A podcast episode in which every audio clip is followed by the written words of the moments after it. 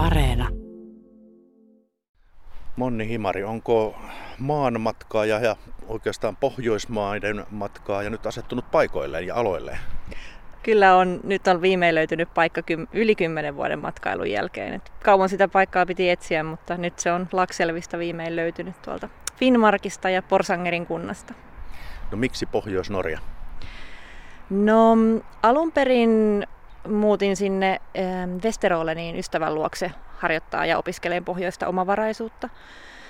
Ja sitten kun puoliso löytyi sitten matkan aikana siitä, niin muutettiin yhdessä Lakselviin ihan puhtaasti lohen perässä. Sieltä löytyy Lakselvajoki, joka on yksi Euroopan parhaista lohijoista, niin kyllä Norjan luonto ja lohenkalastus on meitä sinne vienyt. No onko nyt sitten reissaaminen ja retkeily kuinka paljon vähentynyt? No ei ole oikeastaan vähentynyt, mutta on muuttunut. Et tänä päivänä tulee retkeltyä paljon enemmän sitten tämmöisiä mini lähiretkiä. Meillä alkaa tunturit ihan siis takapihalta käytännössä, että asutaan ihan erämaan, erämaan reunalla, jos niin voi sanoa, että enemmän ehkä retkiä, mutta semmoisia päiväretkiä. Et ei, ei ole niin pitkiä vaelluksia ollut tässä viimeisen kahden vuoden aikana kuin aikaisemmin esimerkiksi. Voisiko tota, ajatella, että sä olit vähän puutunut jo siihen reissaamiseen vai? No kyllä, kyllä sitä.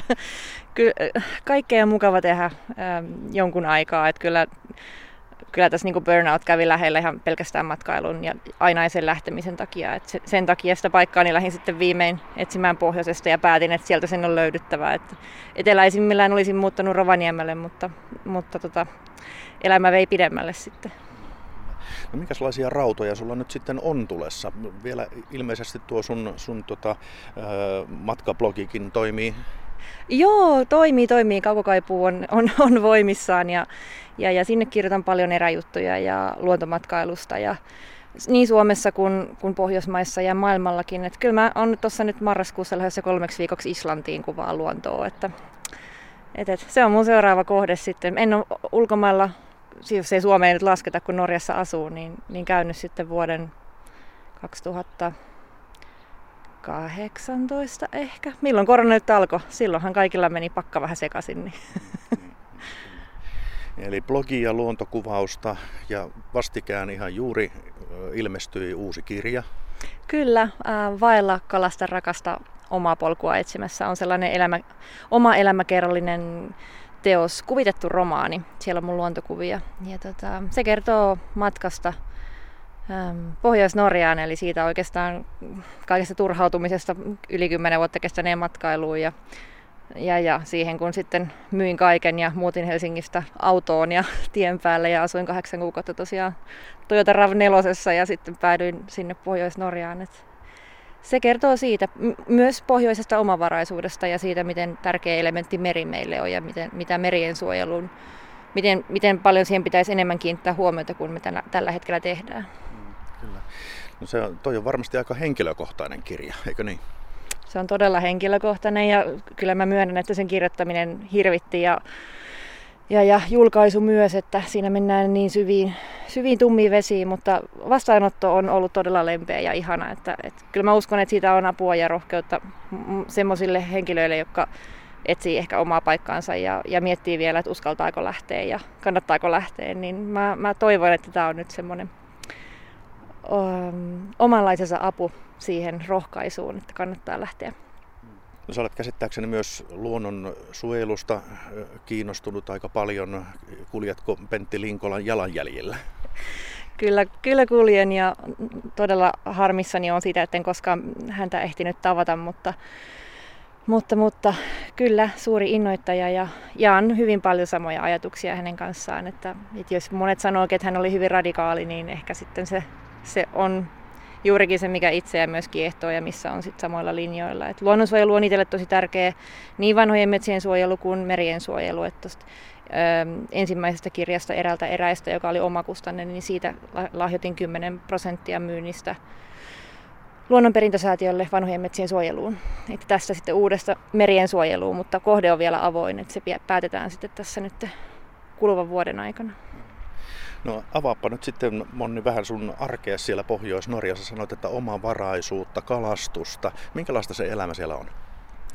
No se on sellaista hyvää hiljaiseloa, hyvin rauhallista. Ja sen takia sinne on muutettukin, että siellä saa olla ihan omissa oloissaan ja viljellään omaa pientä peltoa, perunaa siellä kasvatetaan ja porkkanaa ja, ja, ja kalassa käydään ympäri vuoden. Et nyt odotellaan, että pilkkikausi alkaa sitten jossakin vaiheessa, kun lumet tulee ja jäät, jäät on tarpeeksi vahvat, että ne kestää. Mutta sitä ennen merellä sitten käydään pallasta onkimassa ja turskaa ja, ja, ja lohen kalastuskausi tuossa loppui just ja tota, elokuun loppuun, niin se on nyt tältä vuodelta taputeltu se sitten lajiin, mutta, mutta ulkoiluahan se pääsääntö, pääsääntöisesti on, että merellä ollaan paljon ja metässä ja kerätään ja poimitaan ja kasvatetaan itse. Se on vähän erilaista harrastamista kuin siihen aikaan, kun asuin vielä Helsingissä. Kyllähän se on muuttunut paljon siitä. Paljonko on matkaa lähimpään baariin? no kuule, tota, meidän kylällä on yksi kuppila, joka on joskus auki. Ja se ei ole sellainen old school merimiespubi, minkä mä toivoisin, että se olisi, joka oli esimerkiksi Westerolenissa, missä mä asuin ensimmäisen vuoden. Et meillä ei ole sellaista paikkaa. Ja se on ehkä ainoa asia, mitä mä silleen niin kuin ihmisten lisäksi, mä kaipaan kirjastoja ja sitä semmoista kunnon vanhaa hyvää pubia, mutta semmoista meillä ei ole siellä. No mitä siellä sitten on? Minkälainen paikka se on, missä te asutte? siellä on mu- Mä oon sanonut kaikille, että sinne muuttaa vaan, jos kalastaa ja retkeilee yhtä paljon kuin esimerkiksi me. Että eihän siellä ole oikeastaan yhtään mitään. Et Laksel on itsessään todella pieni kylä. Et siellä on kolme ruokakauppaa ja, ja, ja yksi vaatekauppa, jossa olen käynyt kerran ja postia. Ja siinä se oikeastaan onkin, että kyllä siellä jos sinne muuttaa, niin siellä ollaan sitten luonnossa ja harrastetaan sitten retkeilyä, vaellusta, kalastusta. Et se, on, se on sellainen paikka se Lemmijoki suomalaisittain Laksel siis. Niin. No, miltä se tuntuu sitten palata sieltä jostain mm. tällaiseen sivistykseen niin kuin Hämeenlinna? no tota, kyllä pakko myöntää, että kolmessa vuodessa ehtii kyllä niin juurtua semmoiseen hiljaiseen elämänrytmiin, että en mä sano, että täällä on kamala käydä. Täällä on ihana käydä, että pääsee näkemään perhettä ja ystäviä ja, ja hoitaan pakollisia työasioita, mikä on siis todella ihanaa tämän kirjan tiimolta esimerkiksi, mutta ei, ei ole kyllä ollut yhtään ikävä kaupunkielämää. Että elämäni paras päätös oli muuttaa pohjoiseen ja niin, ehkä olisi pitänyt tehdä se jo paljon aikaisemmin kuin mitä tein, mutta onneksi viimeistään nyt sitten on saanut siellä asua ja kyllä se loppuelämän paikka on, että ei sieltä Suomeen enää tulla. Ainakaan kaupunkiin, että jos nyt joku joku syy olisi muuttaa, niin sitten tietäisi jonnekin Lapin erämökkiin, mutta kyllä Norja on koti tänä päivänä. No joko Norja sujuu sujuvasti? Joo, kyllähän Norja sujuu. Tota, mä luen sitä kyllä joka päivä että, ja, ja käytän sitä kaupassa ja käytän sitä kun tapaan ihmisiä, mutta pakko myöntää, että kun työskentelee kotoa ja itse, hyvin itsenäisesti just luontokuvauksen ja kirjoittamisen parissa, niin mulla ei ole semmoista samanlaista altistumista norjalaisille kuin ehkä ihmiselle, joka olisi siellä töissä jossain. Että, et, et, enemmän joutuu tekemään töitä, mutta onneksi on norjankieliset sarjat ja kirjallisuus ja lehdet ja muu, niin kyllä, se, kyllä sillä pärjää jo. Että alkuun se oli ihan kamalaa, ei ymmärtänyt sanaakaan, mutta eikä ruotsin kielen alkeetkaan oikein niin kuin auttanut, mutta kyllä nyt, nyt voi jo sanoa, että kyllä se sujuu.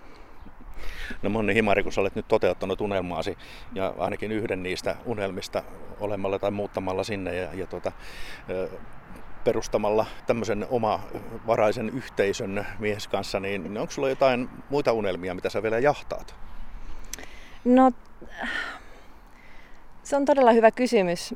Mun unelmat on ehkä sellaisia, niin kuin liittyy taiteeseen ja kirjallisuuteen ja, ja tämmöiseen äm, niin, siis meri on ehkä mun seuraava, seuraavan produktion teema isommin vielä kuin mitä se on tässä uudessa kirjassa. Et, et, mutta totta kai mulla on sellaisia unelmia kuin, että mulla olisi omia lampaita ja oma kanala ja, ja, ja oma pieni taidelato, missä voisin myydä sitten printtejä ja luontokuvia, mitä sitten olen ottanut. Ja, mutta ei ne, on, ne ei ole sen suurempia, että ne on kaikki tehtävissä. Et mä en tiedä, onko mulla enää sellaista niin kuin suurta ja mahtavaa mahtavaa tota unelmaa niin kuin tämä oli. Et nyt hyvä, kun saa elää hyvää ja onnellista arkea, niin mun mielestä se on ehkä parasta elämässä. Vielä haluan tietää semmoisen, että kun se on niin pieni paikka ja syrjässä, niin eksyykö sinne koskaan kukaan? Eksy. Ja nykyään itse asiassa aika monikin, koska tota, on jakanut sieltä niin paljon kuvia ja tarinoita omiin so- so- sosiaalisen median kanaviin. Niin kyllä sinne on ihmisiä tullut ihan jo senkin takia, mikä on siis tosi ihanaa, että, että, että Laksel sitten esittäytyy mediassa muutoinkin kuin vain lohenkalastajien paratiisina. Et siellä on upeita luontoa ja Stabursdalenin kansallispuisto ja, ja, ja Silfarin kanjoni ja siellä on vaikka mitä nähtävää. Et tervetuloa Lemmijoelle.